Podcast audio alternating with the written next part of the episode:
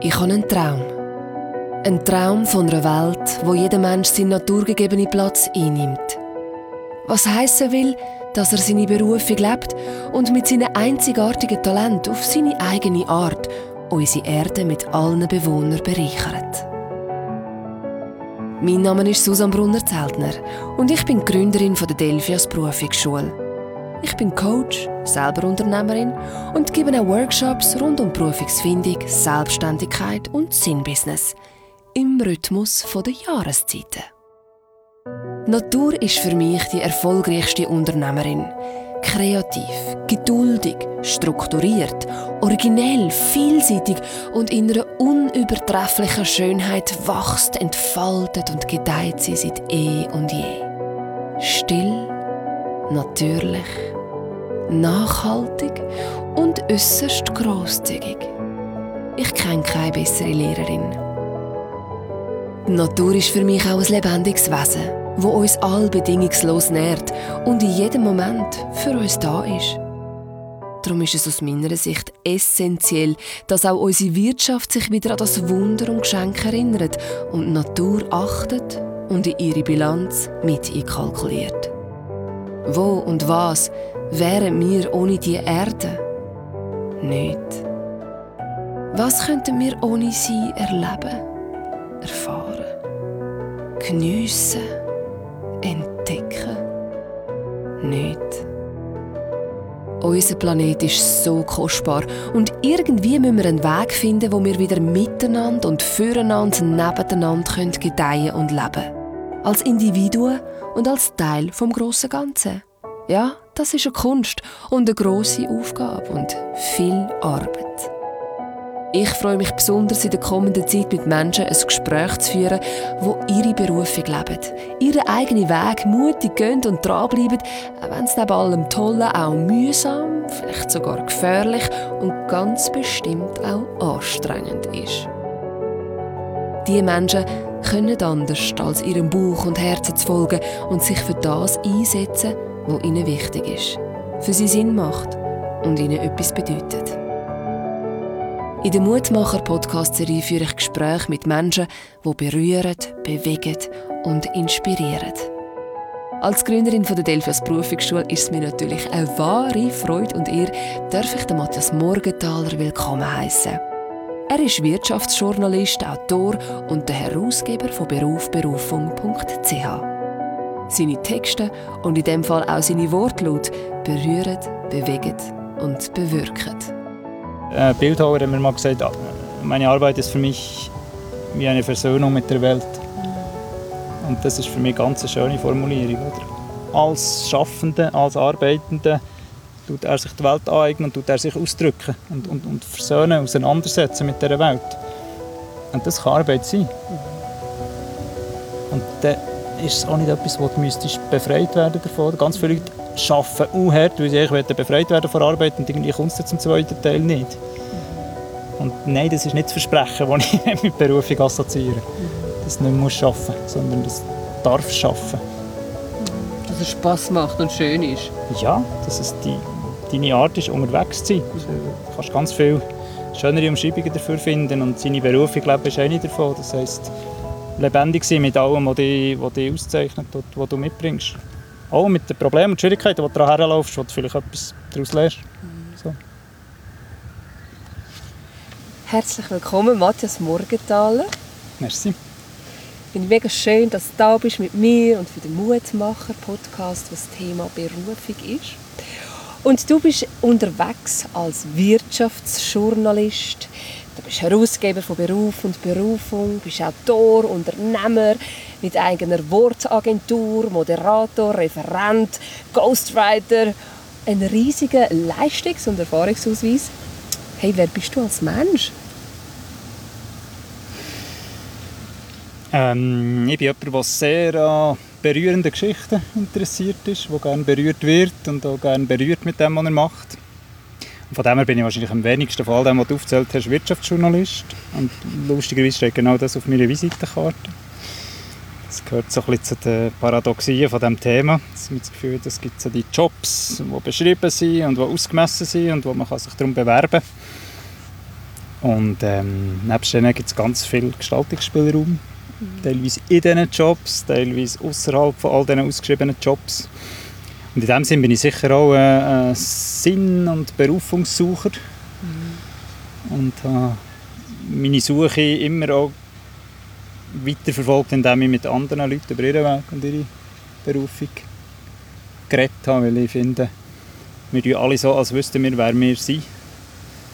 Und ich glaube, das ist etwas vom Schwierigsten, einmal so, wie wir aufwachsen, sozialisiert werden, zu verstehen, wer wir sind und was wir machen wollen. Und mit dem auch zu verstehen, was unsere Berufung ist. Und manchmal im Austausch mit Leuten ähm, kommen wir vielleicht ein Gefühl dafür über, ähm, weil uns etwas anspricht, äh, etwas anzieht. Ich habe über meine Interviewpartner relativ viel verstanden, was mich umtreibt und was meine Themen sind. Was sind deine Themen? Viele von meinen Interviewpartner sind extrem mutig in dem, was ich mache. Und wahrscheinlich hat es einen Grund, dass ich immer so mutige Leute ausgewählt habe. Mhm. Zum Beispiel das Bedürfnis selber äh, ein bisschen mutiger zu sein und ein bisschen weniger angepasst und ein bisschen weniger auf Sicherheit bedacht. Von dem her ist sicher das ein Thema. Dürfen, dürfen mutig sein, dürfen auch Unsicherheit ähm, aushalten. Und ich habe viele Interviews führen, um dort in kleinen Schritten ein bisschen weiterzukommen. Aber das Schöne ist, ich habe es ja nicht nur gemacht quasi für mich selber, als Botschaft an mich selber, sondern es gibt auch noch viele andere Leute, die mit ähnlichen Themen unterwegs sind. Mhm. Und die auch etwas rausgenommen haben aus, aus vielen von diesen Interviews. Das hat so einen, einen doppelten Effekt. Und ich glaube, das ist immer so, wenn man das macht. Wenn man nach von seiner Berufung ist, dann kann man nicht mehr so unterscheiden, ist jetzt das egoistisch, ist, machst du das für dich oder machst du das für andere. Weil wenn, wenn jeder das macht, was für ihn richtig ist, dann ist so das, was für andere ähm, dient. Wäre meine These. Dann können wir jetzt wieder aufhören mit dem Gespräch. Jetzt ist alles gesagt. Jetzt ist alles gesagt. Nicht ganz. Ähm, ich würde gerne mit dir noch etwas tiefer gehen, obwohl schon so viel Tiefe jetzt da du einfach gerade so gebracht hast. Und, ähm, ich, bin auch nicht, ich habe mich auch ein bisschen vorbereitet, obwohl ich dich jetzt seit eineinhalb Jahren oder so kenne und wir ab und zu miteinander gehen zum Mittagessen. Genau. Ich möchte dir ein paar Ziele vorlesen. Mhm. Wer Worte braucht, steht in der Verantwortung. Worte ermöglichen im besten Fall Verortung. Wer bin ich? Wofür stehe ich? Wie denke ich? Denke ich überhaupt? Manchmal zeigen die Worte nur, dass, nie, dass jemand nichts zu sagen hat. Manche erschrecken zu Recht, wenn man sie beim Wort nimmt. Wirkungsvolle Worte entwickeln eine Sogkraft. Sie springen uns an, ziehen uns hinein in einen Text, in eine unbekannte Welt. Wirkungsvolle Worte erzeugen Resonanz. Und manchmal werfen Worte Wellen.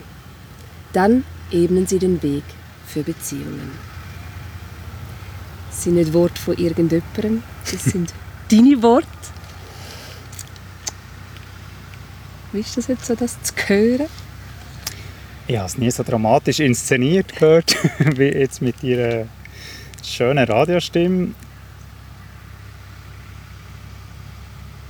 Ich bin gerade am letzten, am letzten Satz geblieben hängen und habe mir überlegt, ob das stimmt, dass das Wort Beziehung ebnen.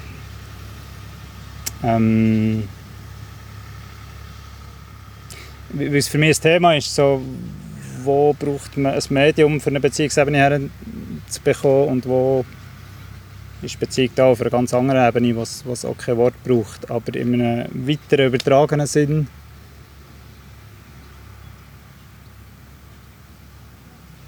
ja, glaube ich schon, dass, das Wort, dass man mit Wort, wenn wir annehmen, Wort drücken, Erfahrungen drücken Gefühle aus, ähm, Resonanz erzeugt und äh, dass jemand mitschwingen kann, einen Gleichklang. Ich glaube nicht, dass es zwingend Wort für das braucht, aber Es ist auch über Worte möglich. Wahrscheinlich. Und mit dem ersten Teil bin ich immer noch sehr wohl, ähm, dass ganz viele Worte gebraucht werden, ohne dass etwas gesagt wird. Und dass wir auch bei den Worten äh, eine wahnsinnige Geschwätzigkeit und einen wahnsinnigen Überfluss haben. Was wärst denn du ohne Wort? Wie wäre dein Leben ohne Wort?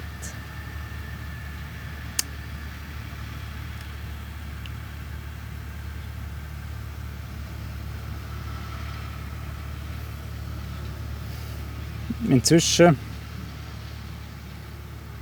ist es mir sehr, sehr wohl ohne Wort. Immer wieder, ich weiß nicht, ob komplett ohne, aber finde sie für mich Wort viel mehr eine Türöffner und eine Beziehungs... so für das Schaffen von, von einer Beziehungsebene wichtig sind. Mhm. Also Worte haben mir wie auch Zugang zu Leuten gegeben, die sich ohne Wort nicht hat eingestellt. Das hat sich ein bisschen relativiert, glaube ich. Also ich spüre heute die Verbundenheit zu Leuten, ohne dass ich mit ihnen geredet habe. Und doch kommunizierst du in Wort, in Buchstaben. Also mhm. du, du schreibst Berichte, du machst Interviews, du hast, bist am, schreib, schreibst Bücher. Ja, ich glaube, es, äh, letztlich ist, ist unser Bewusstsein halt auch an Sprache geknüpft und, mhm. und unser Bestreben, Klarheit zu gewinnen über Sachen im Leben. Ich meine, jedes Philosophieren und mit dem jede Antwort auf die Frage, wer bin ich und für was bin ich und was ist sonst noch, äh, ist, ist ein wichtiger Weg, sich dieser Frage anzunähern, ist, glaube ich, über Worte, aber man kann es auch über das Atmen oder über das Schweigen machen. Mhm. Das hat sich, ist für mich vielleicht hat sich weniger leicht erschlossen als das über Wort. Der Nachteil vom über Wort ist, ähm, dass es sehr rational und sehr kopf- und denklastig ist. Kann sein. Kann sein. Wann hast du so deine, deine, deine, deine, ich meine, ist ein Talent, mit Wort umzugehen oder auch eine Geschichte in, in, in Worte zu verpacken?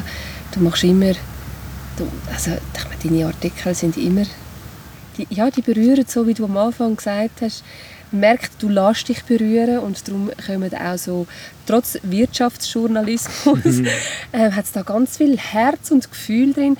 Wie bist du zu, zu den Worten gekommen? Wo hast du deine Freude oder deine Beziehung oder deine, deine Stärke oder dein Talent zu Wort gefunden? Wann war das gewesen?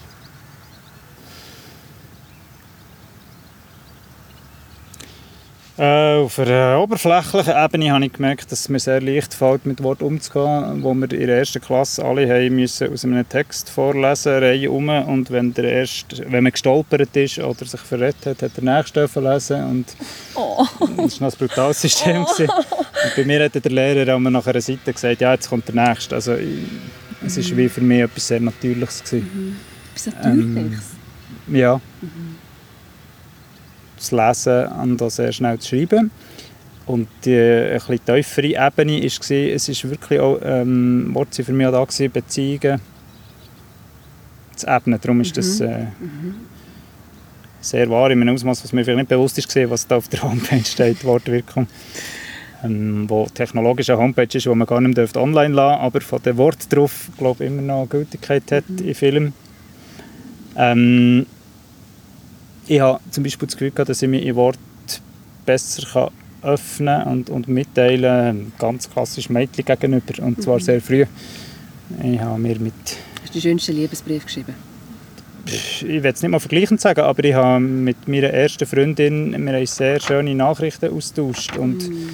die Worte, die zuerst du dir selber abgewinnst und nachher auf ein Zettel schreibst und dann gibst du sie erst. Und dann dreht die jemand äh, Tage, Wochen lang um oh. miteinander. Das war für mich etwas sehr Wertvolles gewesen, im Vergleich zu dem, was man so in der Pause geplaudert hat. Mhm. So, also Worte waren für mich immer auch gewesen, in die Tiefe gehen, bei mir selber, und die aber auch zeigen in dieser Tiefe. Und das habe ich jetzt in, in der frühen Schulzeit und auch später, Pubertät und, und Sek, Sekundarschule und so, habe ich immer den Eindruck gehabt, pff, das ist alles so... Es muss alles cool sein und es bleibt aber alles sehr an der Oberfläche im gesprochenen Wort. Und dort ist das geschriebene Wort, das Briefe schreiben, ist mir sehr wichtig gewesen. Und dort drin ist auch immer, sich bewusst zu machen, klar zu machen, wo man steht und sich mitzuteilen, sich zu offenbaren, sich zu zeigen. Wann hast du letzten Lebensbrief geschrieben? Das ist jetzt nicht Wirtschaftsthema, aber trotzdem. Vielleicht wäre es gut, wenn es mehr ein Thema wäre in Wirtschaft. Ähm,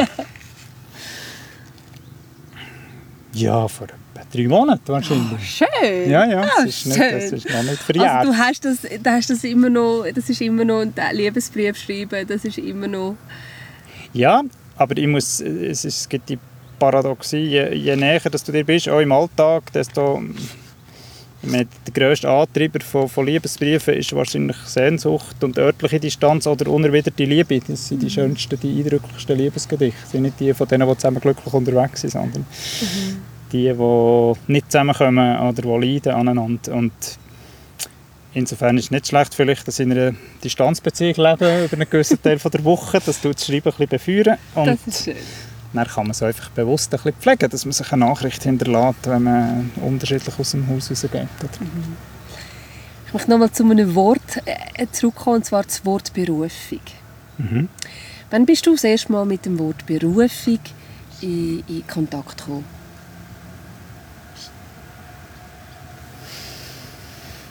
Ich kann es nicht so genau rekonstruieren. Ich weiss, dass ich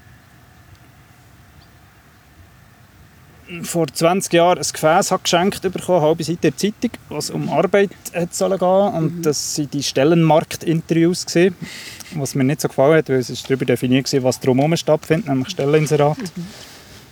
Und ich habe dann nach einer Ausdrucksform gesucht, was das ist, was ich mache. Mhm. Am Anfang hatte ich das Gefühl, es hat mit Arbeit zu tun und habe irgendetwas mit Arbeit äh, in meine Signatur hineingeschrieben. Und irgendwann ist das Thema Beruf oder Berufung, hat es glaube ich zuerst geheissen. Ähm, Woher ich das aufgeschnappt habe, weiß ich nicht. Aber ich habe es zuerst in meine Signatur hineingeschrieben und dann hat man mal eine erste Sammlung von meinen Interviews in Buchform herausgebracht, im Zeitglocken-Verlag. Und das war auch noch so ein Moment gewesen, wo irgendwie nach den sechshundert Interviews die Frage war, okay, wir würden sehr gerne eine Sammlung von dem in Buchform herausgeben, wie soll denn das Buch heißen? Und dann hast du sechsundsiebzig Leute drin und sechsundsiebzig Themen und überlegst, was ist der Nenner? Und dann ist Beruf und Berufung äh, der Buchtitel geworden. Und später ist der Titel geworden von meinem Blog und meiner Interviewserie und meiner Homepage. Und was ist der Unterschied zwischen Beruf und Berufung? Ähm, Berufung ist stärker etwas Inneres. Beruf kannst du festmachen, Beruf kannst du beschreiben. Landwirt ist ein Beruf und Werkzeugmacher ist ein Beruf. Aber Berufung ist letztlich das, was du aufgerufen bist zu machen in diesem Leben, in dieser Welt und in dieser Zeit, in dieser Phase, in der du bist. Wer ruft auf? Ähm, Was ist das? Ich weiß nicht, ob es die Instanz braucht. Also früher war es die göttliche Instanz, gewesen, mhm. wo du aufgerufen bist, dieser Stimme zu folgen. Und heute ist das, glaube ich, etwas in uns, das ruft. Also mhm. qua Geburt und Existenz sind wir aufgerufen, etwas aus unserem Leben zu machen. Mhm. Und das wäre vielleicht Berufung oder unsere... Bist du religiös? Äh, nicht im Sinne von, dass ich die Bibel lese oder in die Kirche würde gehen. Mhm. Ich finde es schwierig zu beantworten, die Frage. Aber, das ist also, auch eine grosse Frage. Ja, das ist für eine noch eine grosse Frage für einen Wirtschaftsjournalist. ähm, aber ich kann nicht sagen, dass ich an eine Gott in dieser Form glauben oder dass ich beten oder die Bibel lesen würde. In dieser Hinsicht bin ich nicht religiös. Aber ich glaube, dass es äh, wichtig ist, dass wir ein Gefühl dafür haben, was wir mit dem geschenkten Leben machen und was uns entspricht, gemäss ist. Und ich glaube, dass sehr viele Leute, also was auch immer, äh, ja, was auch, aus was für immer Motiv sich damit abgeben, einen Job zu machen. Der Job wäre nochmal eine Stufe weiter runter. Für mich ist das Job, Beruf. Und Beruf ist so, vielleicht wie, wie man früher einen Beruf hatte und der ist auf dem Grabstein gestanden und das war so ein Teil der Identität. Mhm.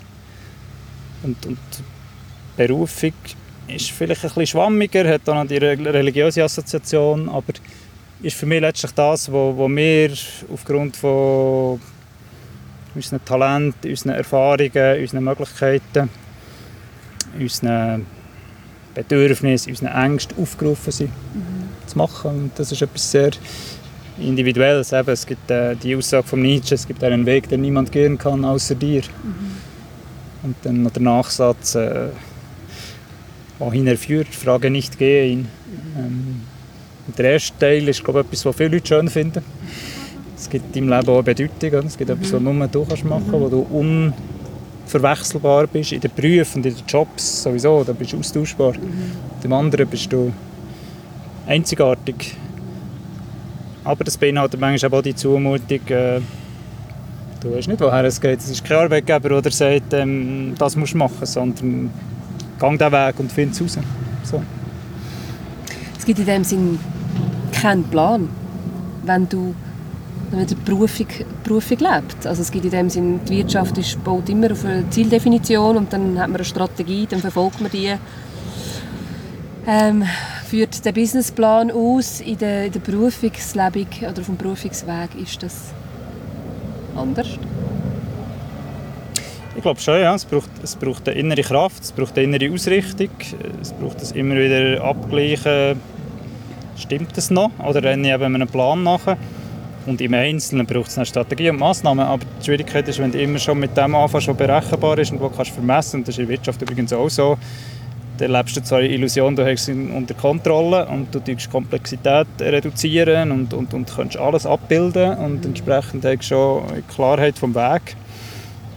Aber die hast du nicht und das ist auch wunderschön. Und darum gibt es ja so viele äh, Erfahrungen von wunderbaren Zufällen, wo wir Leute berichten, die ihre Berufung folgen, wo ihnen die richtigen Personen oder Themen oder Gelegenheiten begegnen, mhm. weil sie ihrer inneren Stimme folgen. Wo man nicht und kann planen. Darum, ja, es gibt mhm. keinen Plan in dieser Art. Gibt es allerdings auch nicht, wenn du in einem Job bist, auch wenn alle sagen, es gäbe es nicht. Aber de facto gibt es ihn nicht. Oder er taugt nichts. Und ähm, es ist nicht schlimm. Also, das ist vielleicht die Erfahrung, oder? Wo, wo mir Leute sagen, sie waren zwanzig Jahre Manager und haben immer so müssen tun, als hätten sie alles im Griff. Und ihr Gefühl war komplett das Gegenteil. Es war das Gefühl von einer grossen Ohnmacht. Dann müssen sie noch Theater spielen. Und wenn sie dann ein Unternehmen gründen und Unternehmer werden, dann ist das Grundgefühl, sie haben nicht so viel im Griff. Sie haben achtzig Prozent nicht im Griff. Und, und es ist ein Navigieren in Unsicherheit, aber es ist nicht schlimm. Weil du die Erfahrung machst, es findet sich ein Weg.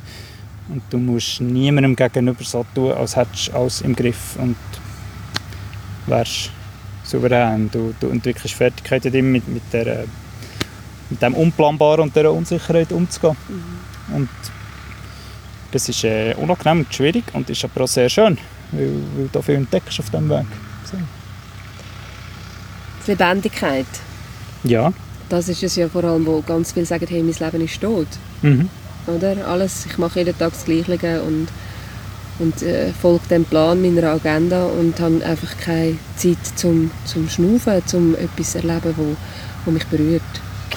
Das ist ein Eindruck, den wir letztens im Coaching wirklich in einer extrem eindrücklichen, drastischen Variante gesagt hat, wo gesagt hat, ich bin so erfolgreich, ich habe so einen guten Job, ich werde bewundert dafür in einem grossen Konzern und ich muss zufrieden sein. Aber ich habe das Gefühl, mein Leben verrinnt so wie Sanduhr und zwar immer schneller und ich stehe irgendwo neben mir und ich lebe nicht.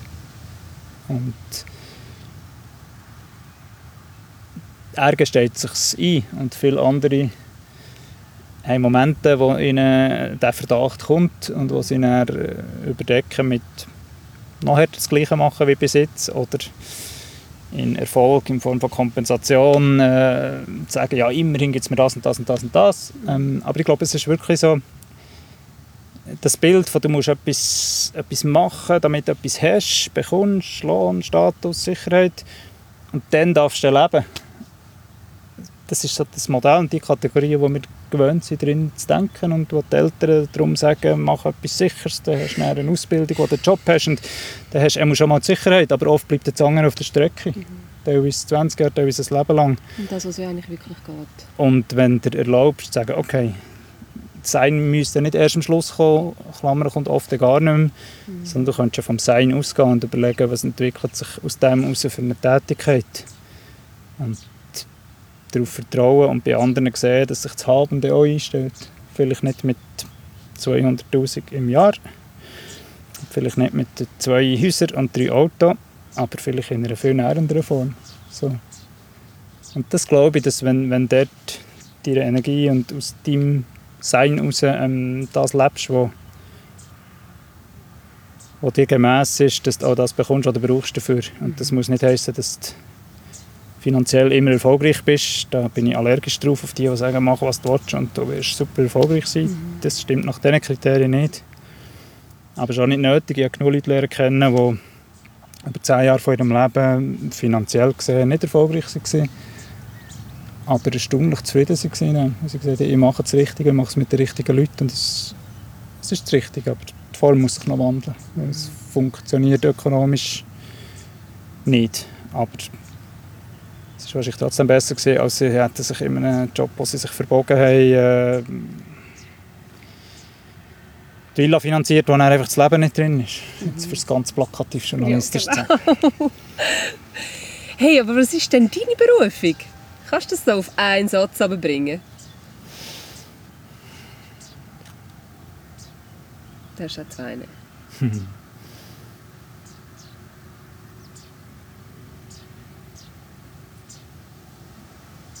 Ja, ich finde es sehr schwierig, ähm, knapp zu formulieren. Ich kann einzelne Bestandteile schildern, die mir sehr wichtig sind. Das eine haben wir vorher schon angesprochen, dass ähm, berührbar sein und, und andere berühren ist etwas, was mir sehr, sehr wichtig ist, weil wie ein Indikator ist, habe ich herausgefunden, wenn meine Interviews funktionieren und wenn nicht.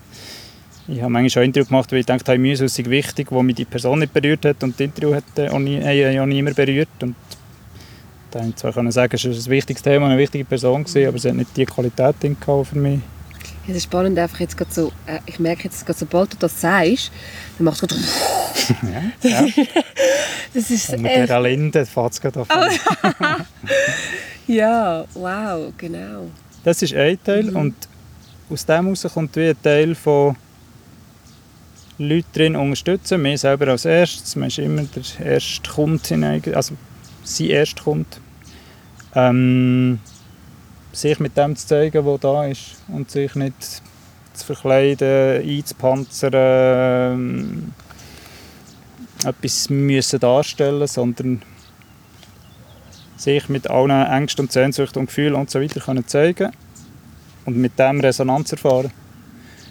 Und das hat einerseits der einen Teil von das dürfen zulassen und die verschiedensten Seiten bei sich dürfen zulassen und andererseits auch, dass das mehrere Leute können und sich Leute finden, die in Resonanz gehen und die vielleicht auch unter anderem beruflich zusammen etwas machen oder Projekte machen, weil das ist etwas, was sehr äh, erstaunlicher Häufigkeit sich einstellt, dass Leute mir ein Interview geben, ich bringe das in eine Form, das geht raus, wird teilt und dann erzählen sie mir nach ein paar Wochen oder ein paar Monaten, was das bei ihnen alles ausgelöst hat und was ganz krass beim Ivan Haag, der dann Zigarren gemacht hat, der so ein Unanpasser war, der immer seinen eigenen Weg gegangen ist und am Schluss haben wir noch gefragt, ja, was ihn noch so sonst würde interessieren und dann hat er irgendwie gesagt, Schocke, Raum und Schuhe oder so und wahrscheinlich hat er die Zeitung und mein Interview nicht mal gebraucht, weil er schon so unterwegs ist, aber zufälligerweise sind ihm die Menschen begegnet, die mit ihm in die Richtung Projekte gemacht haben. Also das heisst, deine Arbeit ist in dem Sinne auch ein, ein eine Brücke, es ist eine Brücke, es ist eine Vernetzung, es ja, ist eine ich Bewegung, glaube, es sind die Wellen, die du da geschrieben hast, wirkungsvolle Worte erzeugen Resonanz und manchmal werfen Worte Wellen. Du hast ein paar Mal Wellen geworfen. Ja, so gesehen, oder willst du es bei dir behalten? So gesehen ist das... Es sind zwei sehr unterschiedliche Kontexte, wie es entstanden ist, aber passt gut zusammen, ja, mhm. wenn du die Verbindung machst. Weil eine Resonanz ist ein Wellenphänomen und wenn jemand sich mit seinem eigenen kann zeigen und das bei jemand anderem anklingt und etwas auslöst, mhm. ist eine Beziehung etabliert und was mhm. daraus wächst oder nicht, ist, ist, ist eine zweite Frage. Aber wenn die beiden sich in ein Korsett hineinzwängen, und etwas machen, wo sie keinen inneren Bezug dazu haben, dann werden sie sich auch nicht finden und dann werden sie auch nicht sehen. mit, mit ihrer Sehnsucht, mit ihrer Berufung. Und ich glaube... Ich wollte noch ein bisschen ja. langsamer werden. Ähm, also das ist ja bei vielen äh, Leuten, die eigentlich auch auf der Suche sind. Ähm, ich höre immer wieder in meinen Coachings, ja, weißt, ich brauche mal eine gute Idee. Und wenn ich dann eine gute Idee habe, dann, dann, dann kann ich es dann machen. Und dann, mhm. dann muss ich noch... Dann bin ich dann sicher auch noch einen, wo man es finanziert. Ja. ähm, das ist so, so das Gängige, wo... eigentlich nach dem Resonanz- und dem, nach dem Resonanzprinzip oder nach dem Berührbar-Prinzip. So, das sind Leute, die nie dort werden, das können erfahren, weil sie etwas aussenden, wo Mangel ist, oder, oder? Ja, also die Frage wäre ja, warum, warum sollte das im Aussen liegen, oder? Das, was du suchst. Mhm. Nach meiner Erfahrung liegt es in dir und genauso wie es oft nicht sinnvoll ist, den Stellenanzeiger durchzublättern. Sorry, ich arbeite noch bei einer Zeitung, finanziere meine Arbeit noch mit, aber mhm. er ist inzwischen so geschrumpft, dass ich mir das kann, äh, erlauben kann. Mhm. Ähm, wenn du einen Beruf suchst, der deiner Berufung nachkommt und das Bedürfnis hast, etwas sehr Persönliches zu machen, mhm. was aber nur du so machen kannst, dann ist die Wahrscheinlichkeit sehr, sehr klein, dass irgendjemand den genau so in einer Stellenanzeige ausschreibt. Mhm. Warum soll jemand anderes das entworfen haben, ohne dich zu kennen, ohne von dir zu wissen? Natürlich ist es eine Passung, die auch graduell stimmen kann und wo, wo du in gewissen Berufen mehr mhm. kannst leben kannst, die dir entspricht und die anderen sehr, sehr wenig. Heisst das, wenn man Berufung, seine Berufung will leben, dass man dann schon fast muss, müsste richtig Selbstständigkeit gehen? Deiner Meinung nach? Oder wie hast du das, ich meine, mit den, all diesen Tausenden von Gesprächen, die mm. du schon geführt hast, wie ist das? Kann man seine Berufung leben und angestellt sein? Ja, es ist eine ganz schwierige Frage. Ich glaube nicht, ich glaube nicht, dass man nur in seinem Beruf zufrieden kann sein, wenn man selbstständig ist. In, in dieser Konsequenz, wenn man die Berufung, als, wenn man die Berufung sehr hoch hängt, denke ich, dann kommst du früher oder später an einen Punkt, wo du wahrscheinlich musst selbstständig sein, aber es ist, man tut es sogar mit dem Juristischen äh, koppeln. Mm. So wie die Frage, musst du Hausbesitzer sein, für in einem schönen Haus können zu sein? Nein. Ja. Mm. Also du kannst auch, glaube ich, sehr eine klare Vorstellung davon haben. Das ist wichtig, oder? Du musst dich kennen und verstehen, was du machen willst. Und du musst die Verantwortung zu dir nehmen. Mm. Du kannst nicht das Gefühl haben, der Arbeitgeber oder der Chef wäre dich um das bitten, was du gerne machen würdest, wenn du noch mal lang genug wartest und brav arbeitest. Aber so das Talent entdecken. So nach, ja, nach einem... und, und solche gibt es viele, ja. die mit einer gewissen mhm. Verbitterung irgendwo hocken und finden, wenn ich nicht alles Idioten bei mir gehabt hätte, würden die mich schon lange fragen, ob ich das mache oder erkenne, was in mir angelegt ist. Und da denke ich... Es was braucht es dort? Was braucht es ganz konkret? Deiner Meinung nach, was machst du so für Erfahrung? Wenn es jetzt darum geht, eben sein, sein, sein Talent leben können?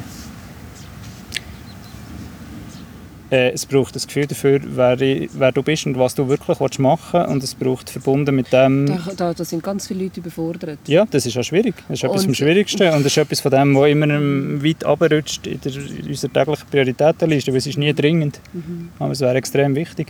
Und es hat eben auch eine unangenehme Seite. Und das wäre der nächste Schritt. Es braucht Bereitschaft, eine Bühne zu betreten, wo du dich noch nicht auskennst. Und in deiner Misere, so falsch dass es ist, kennst du dich sehr gut aus und darum bleibst du gerne dort drin. Und dann kannst du immer noch fünf andere zeigen, die schuld sind, dass es so schlecht ist dort drin. Und das ist viel angenehmer und uns vielleicht viel gemässer naturell her, oder so wie wir unterwegs sind, als zu sagen, ich gehe in aller Unsicherheit auf eine Bühne und schaue, was dort passiert. Weil logischerweise kennst du ja noch nicht aus der drauf. Das ist ja für dich auch herauszufinden. Das ist ja die eigene Bühne. Und dann bist du noch da, wo du auf der Bühne stehst.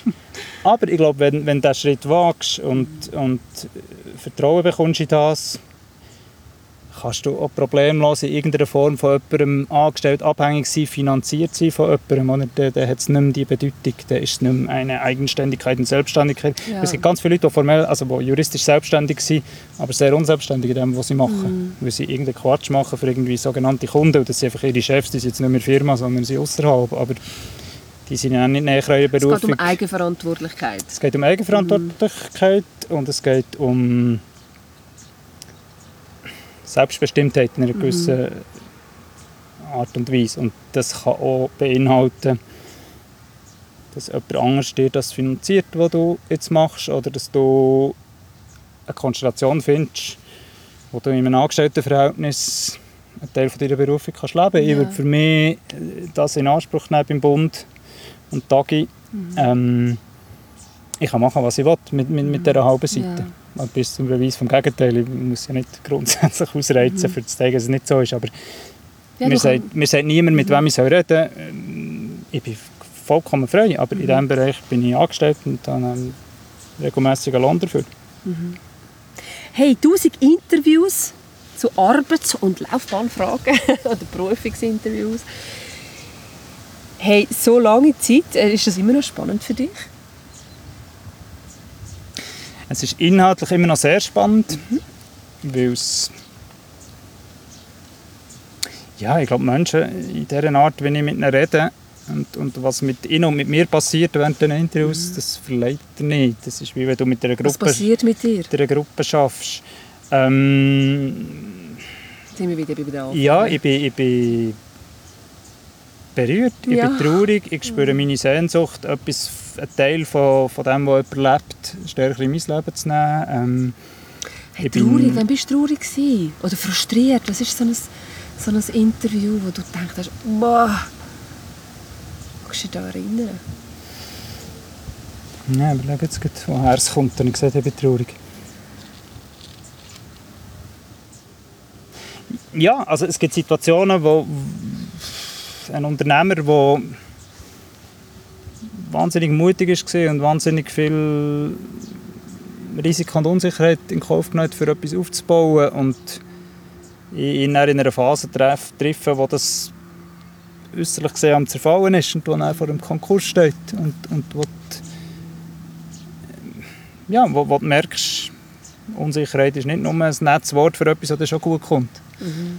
Sondern es kann immer wieder in eine Krise hineinführen. Und, und, und das nimmt einem mit. Also dort, mhm. dort kann ich das so mit, dass es, dass es mich auch mitnimmt. Und ich wie auch denke, oh, aber es muss doch eine Lösung geben und das kann doch nicht sein. Und mhm. gleichzeitig hat es seine Gründe. Und du merkst dann auch, vielleicht mit ein bisschen Distanz, es ist nicht schlimm, weil es ist die Form, die, die Form, wie er es gelebt hat, die jetzt nicht weitergeht. Und, mhm. und er nimmt Sachen mit und sagt, ja, finanziell war ist, ist, ist es offenbar das Falsche, es war ein Scheitern gewesen.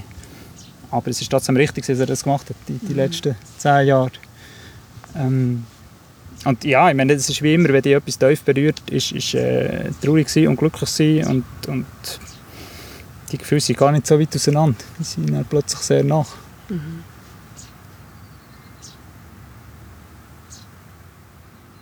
Und ein Stück weit, ja, ist, ist, ist sicher auch, wenn ich sage, ich wäre gerne selber mutiger, ist es eine Traurigkeit für das, was ich nicht gemacht habe oder was mein Vater nicht hat gemacht, sich nicht getraut hat. Also, ja, es sind Gespräche, die sehr persönlich sind, sehr tief gehen, schon bei mir während dem Gespräch und darum auch bei den Leuten irgendwo unterschiedlich, aber immer wieder unter die Haut gehen. Und das ist aber auch das, was ihm so lebendig halten drin, warum ich würde sagen, nein, es ist noch nicht langweilig, und doch nach zwanzig Jahren und tausend Interviews habe ich auch den Eindruck, ich mache nicht weitere zwanzig Jahre, weitere tausend in dieser Form. Mhm. Es ist eine Qualität drin, die wichtig ist und zu meiner Berufung gehört. Aber es ist vielleicht auch Zeit, ähm, mutig zu sein. Mutig zu sein. Grösser, anders denken, neue Formen zu finden, etwas dazu zu nehmen. Ähm, Was hat dich ganz viel Mut gekostet in den letzten zwanzig Jahren?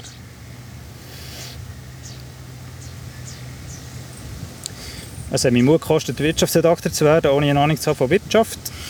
Ich habe dann auch gemerkt, dass sie mich eigentlich nicht geholt haben, weil sie dachten, ich könnte Bilanzen noch besser lesen als die, die schon dort sind, sondern weil ich eben andere Komponente oder Qualität eingebracht haben, die auch nicht ganz so unwichtig ist, weil irgendwann in den Zahlen sich manifestiert.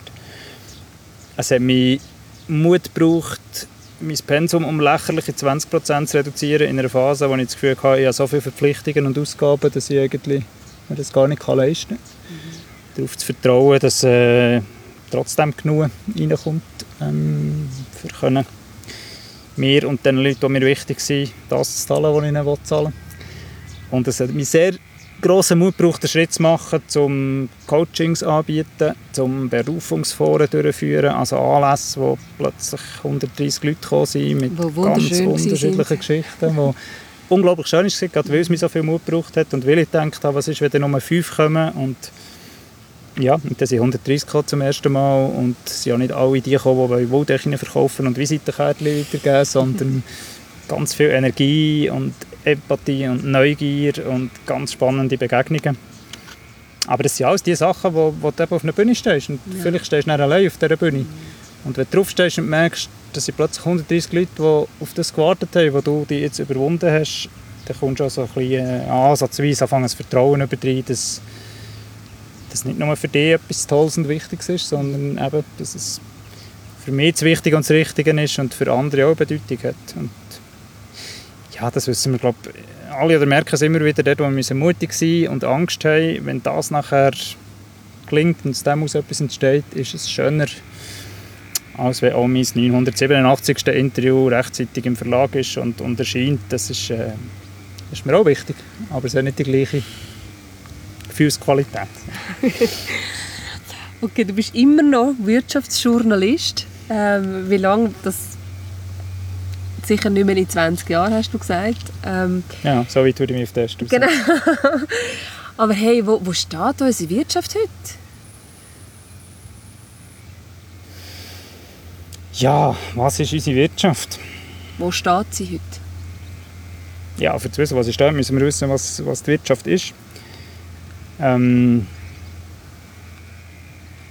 das weißt du ja. Nein, das weiß ich als Wirtschaftsjournalist nicht. Ja, ich glaube, ich glaub, sie steht in einem grossen Transformationsprozess und das heisst auch, das hat etwas Zerstörerisches, weil es geht nicht nur um Wandel, sondern es werden auch Formen ähm, zerstört. Und sie steht vor, vor der Frage, ob der Glaubenssatz, den sie darauf aufbaut, dass es ewiges Wachstum kann geben kann und mhm. sie immer noch mehr darf und muss wachsen, damit es allen gut geht, ob der wahr ist. Falls das noch eine Frage ist. Und entsprechend ist sie, ist sie gefordert, sich neu zu erfinden. Weil wenn es nicht ewiges Wachstum gibt, und die Wirtschaft wäre, glaube ich, der einzige Bereich in der Welt, wo das möglich wäre, und ich zweifle, dass das dort die Ausnahme ist, zu allen anderen Formen, die wir kennen, dann ist die Frage, wenn und durch was finden wir alternative Modelle. Und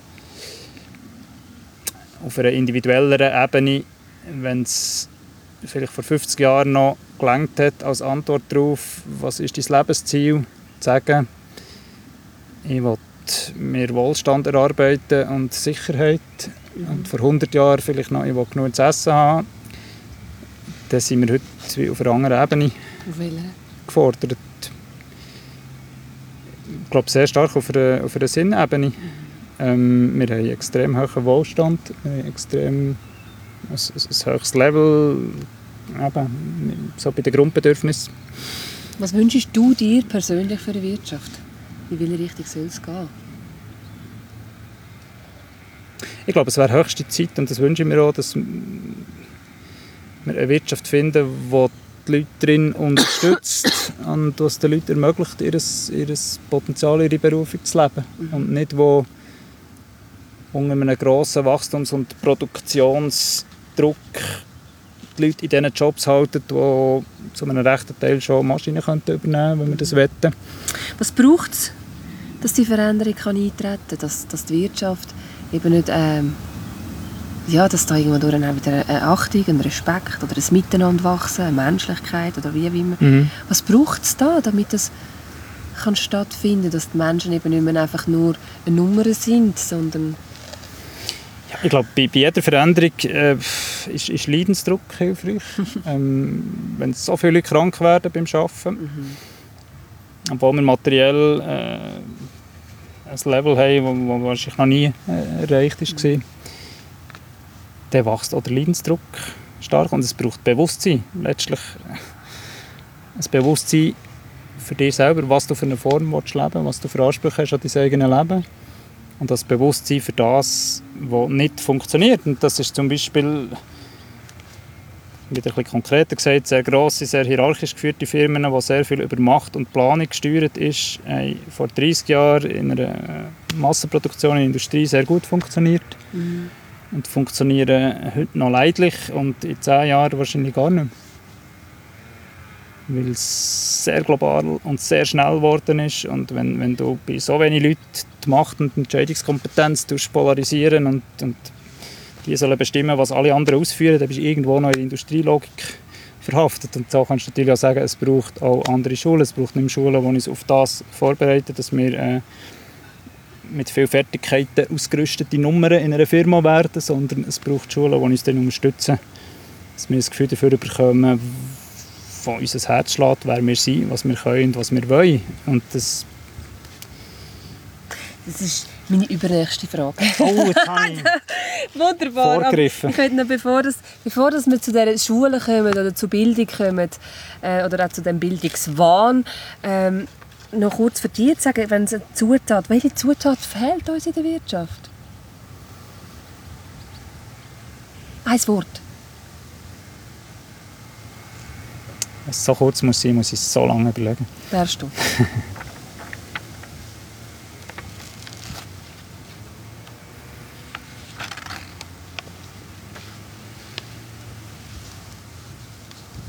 Ich glaube, der Sinn, das ist die kürzeste Antwort. Mhm. Ähm, so viele Güter herzustellen, so viele mhm. Produkte gibt es aus Tradition, die mal mhm. gut war, aber die null Sinn haben. Und man macht es mhm. weiter, weil man denkt, das ist die Form, wo die Leute einen Job haben, damit sie dann wieder einkaufen können. Aber das ist komplett sinnfrei und die meisten Leute spüren das irgendwo, aber weil man die Alternativen noch zu wenig sieht und kennt, macht das Angst und dann behalten wir es so. Und tut es, als hätten wir immer noch viel zu tun, für etwas Sinnvolles zu machen. Was in ganz vielen Unternehmen schlicht nicht der Fall ist.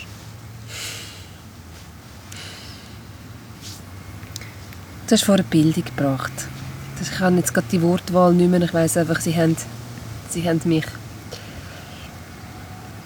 auf eine andere Art berührt, als dass ich es mir gewöhnt bin, wenn ich an Schule denke. Eine klassische Schule, wo man... Ja, früher... Es braucht heute etwas anderes. Was braucht es heute für Schulen? Was braucht es heute für Bildung? Brauchen wir überhaupt noch Bildung? Oder so viel Ausbildungstitel, Sammlerei? Mm, Titel hast, hast du gebraucht in einer hochspezialisierten, hochhierarchischen Arbeitswelt, wo du hast Titel und Profil abgleichen konntest. Ähm, die verlieren, glaube ich, an Bedeutung. Langsam zwar, aber sie verlieren an Bedeutung. Ähm, oder dann macht Ausbildung oder Bildung Sinn?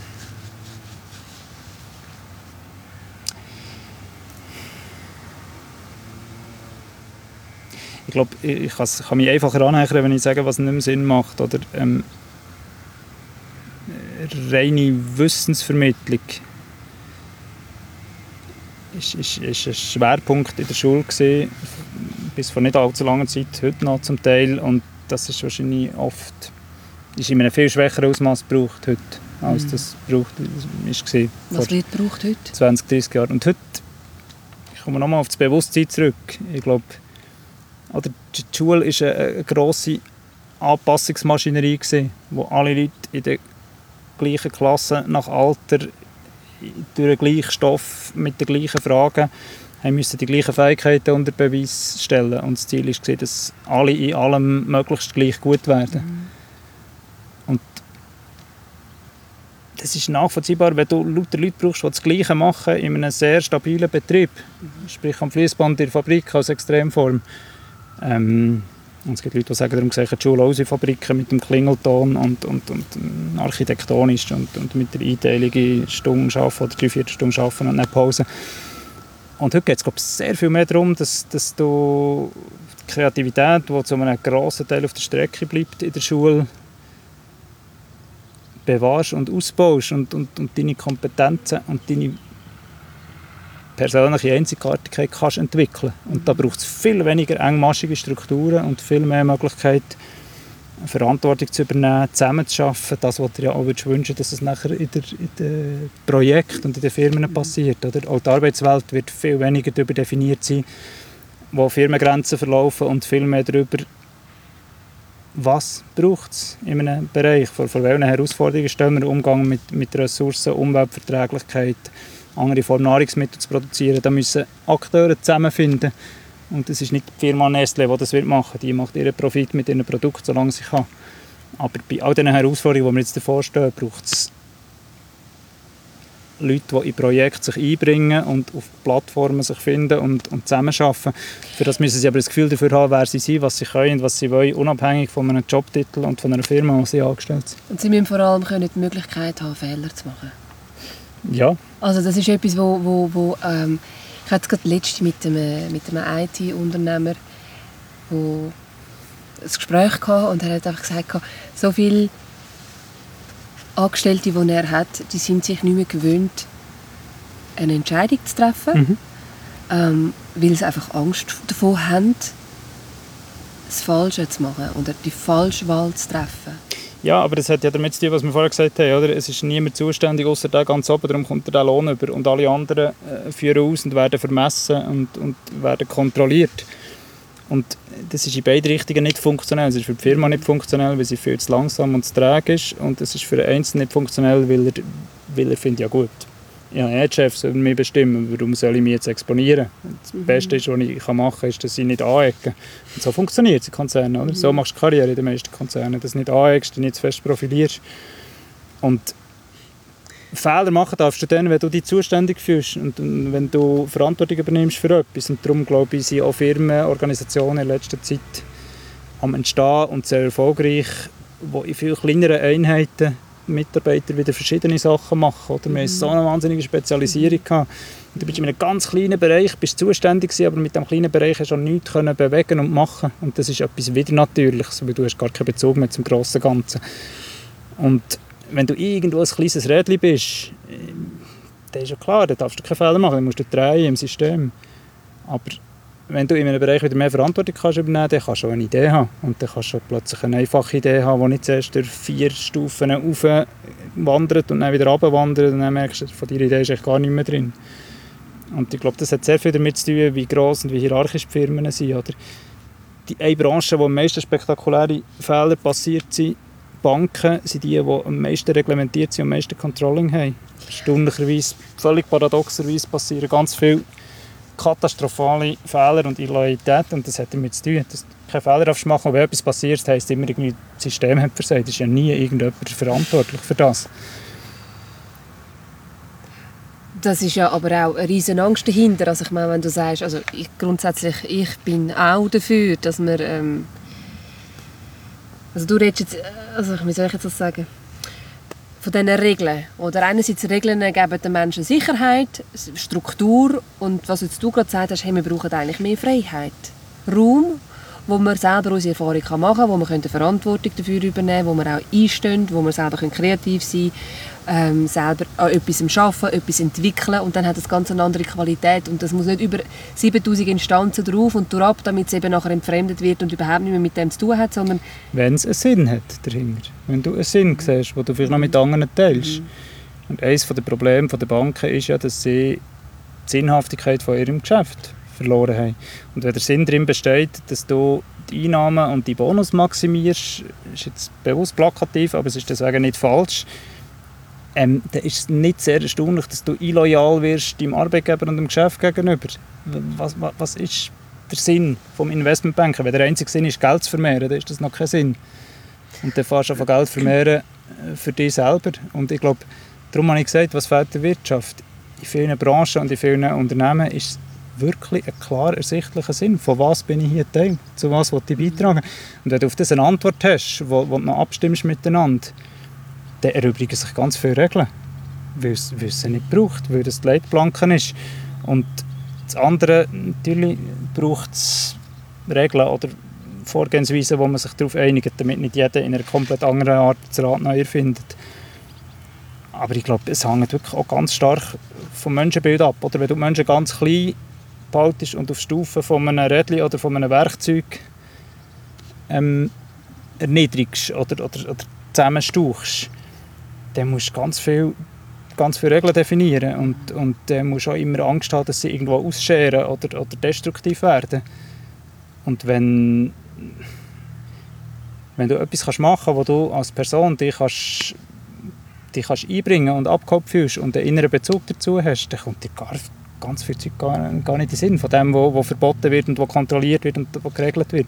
Dann musst du nicht definieren, ob du zwanzig oder dreißig Franken Spesen darfst nehmen und, und, und ob du jetzt irgendwie darfst Sachen aus der Firma stellen äh, und, und wie mit Kunden musst umgehen. Wir, wir haben, wir haben so eine hohe Kontrolle und Ziel und Budgetdichte, wo, wo recht seltsam ist, wenn du davon ausgehst, dass Leute etwas machen und gut machen wollen. Und dann gibt es in der Regel ja noch irgendetwas wie Kunden, weil die Profitvermehrung funktioniert meistens ja doch nicht ganz ohne Kunden. Das haben ja die Banken wieder gemerkt. Ich rede von den Banken wieder, wieder zurückkommen. Mhm. Ähm, und zwar zu Beruf, Berufung. Mhm. Was ist der Sinn von Beruf, Berufung? Beruf und Berufung?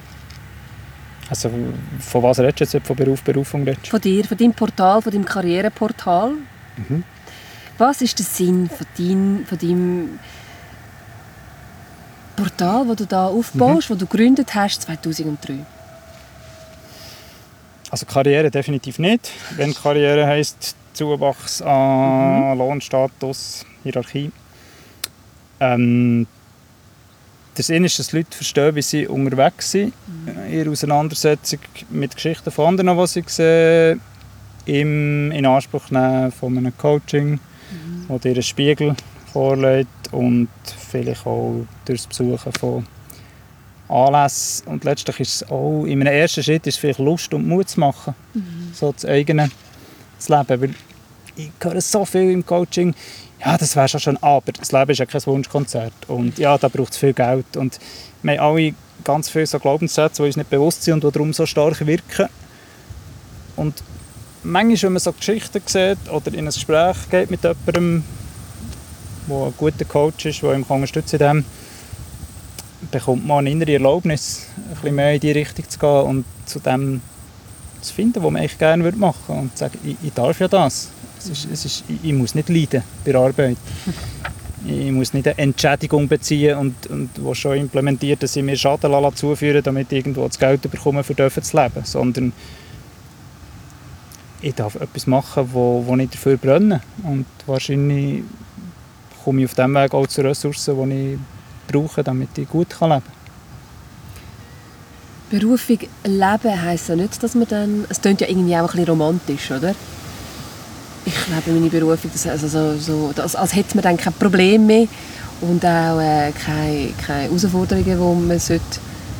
Ähm, also, es klingt so, aber das ist es nicht, oder? Berufung leben ist in dem Sinn... Hast du da Hängematte im Kopf, wo äh, Fuss baumelt und sagt, meine Berufung ist alles easy? Genau, alles easy, alles kommt dann einfach so, man hat dann auch viel Geld und überhaupt. Man muss ja dann gar nicht mehr arbeiten, sondern man hat ja dann nur noch Ferien. Es gibt viele Leute, die die Vorstellung haben, die romantische ja. Vorstellung, und das ist es nicht. Langes Zögern gewesen. Ja, ich glaube, man muss immer aufpassen, an was man es festmacht. Oder für mich ist der Indikator ist Lebendigkeit. Ja, genau. Bist du lebendig, hast du das Gefühl von Freiheit, dich selber können ausdrücken, so wie du mhm. unterwegs bist. Und für das hast eigentlich hat man recht gutes Sensorium selber. Es mhm. ist einfach zugeschüttet, stark. Und wenn du merkst, nichts müssen machen und viel Geld haben, ist jetzt per se noch nicht eine wahnsinnig tolle Vorstellung. Nein. Weil man, also nichts nicht machen, das kommt ja aus dieser Logik aus, dass Machen und Arbeiten schlimm ist, oder? Genau, das geht und, und ich glaube, äh, Bildhauer hat mir mal gesagt, meine Arbeit ist für mich wie eine Versöhnung mit der Welt. Mhm. Und das ist für mich ganz eine schöne Formulierung, oder? Als Schaffende, als Arbeitende tut er sich die Welt aneignen und tut er sich ausdrücken und, und, und versöhnen, auseinandersetzen mit dieser Welt. Und das kann Arbeit sein. Mhm. Und dann ist es auch nicht etwas, wo du befreit werden davon. Ganz viele mhm. Leute arbeiten auch hart, weil sie eigentlich befreit werden von Arbeit und irgendwie kommt es zum zweiten Teil nicht. Mhm. Und nein, das ist nicht das Versprechen, das ich mit Berufung assoziiere. Mhm. Dass du nicht musst arbeiten, sondern dass du darfst arbeiten. Dass es Spass macht und schön ist. Ja, dass es die, deine Art ist, unterwegs zu sein. Also, du kannst ganz viele schönere Umschreibungen dafür finden und seine Berufung leben ist eine davon. Das heisst, lebendig sein mit allem, was dich, was dich auszeichnet und was du mitbringst. Auch mit den Problemen und Schwierigkeiten, die du daran herlaufst, wo du vielleicht etwas daraus lernst. Mhm. So.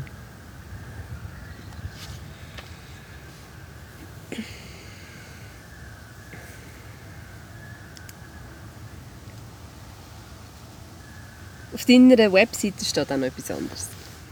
Als Telefonverkäufer genießt man grundsätzlich keinen Kredit. Man hat fünf, maximal zehn Sekunden, um dem Gesprächspartner von seinem Vorsatz, den Hörer aufzulegen, abzubringen. Du bist jetzt gerade dran, ein Buch am Schreiben. Ja? Und das kommt im Herbst raus, stimmt das? Mhm. Fünf bis zehn Sekunden. Um was geht es in diesem Buch? Und wieso soll ich das kaufen? Der Titel ist Programm, es geht um Out of the Box, also dich zu befreien von dieser Box, von diesem Gefängnis, von dem, wo du eingeschränkt bist, wo du denkst, es geht gar nicht anders. Und der Untertitel ist «Vom Glück seine Berufung zu leben». Also das Gefühl dafür zu bekommen, was wären die Alternativen zu dieser Box, wo ich drin hergehe, sei das mit Job, sei das andere Formen von Gefängnis. Und weniger die, über die Grenze, an diesen Grenzen zu treiben, denen, über die Grenzen zu definieren, wo du damit unterwegs bist, und mehr ein Freiheitsgefühl zu entwickeln. Und da kann man auch wieder in Geschichten eintauchen von Leuten, die das auf ganz unterschiedliche Arten machen und sicher beim einen oder anderen etwas anklingt. Und man bekommt auch noch so etwas wie zehn Thesen mit, über, die ich probiert habe, aus diesen tausend Interviews herauszudestillieren. Mhm. Mhm. Auf was kommt es an?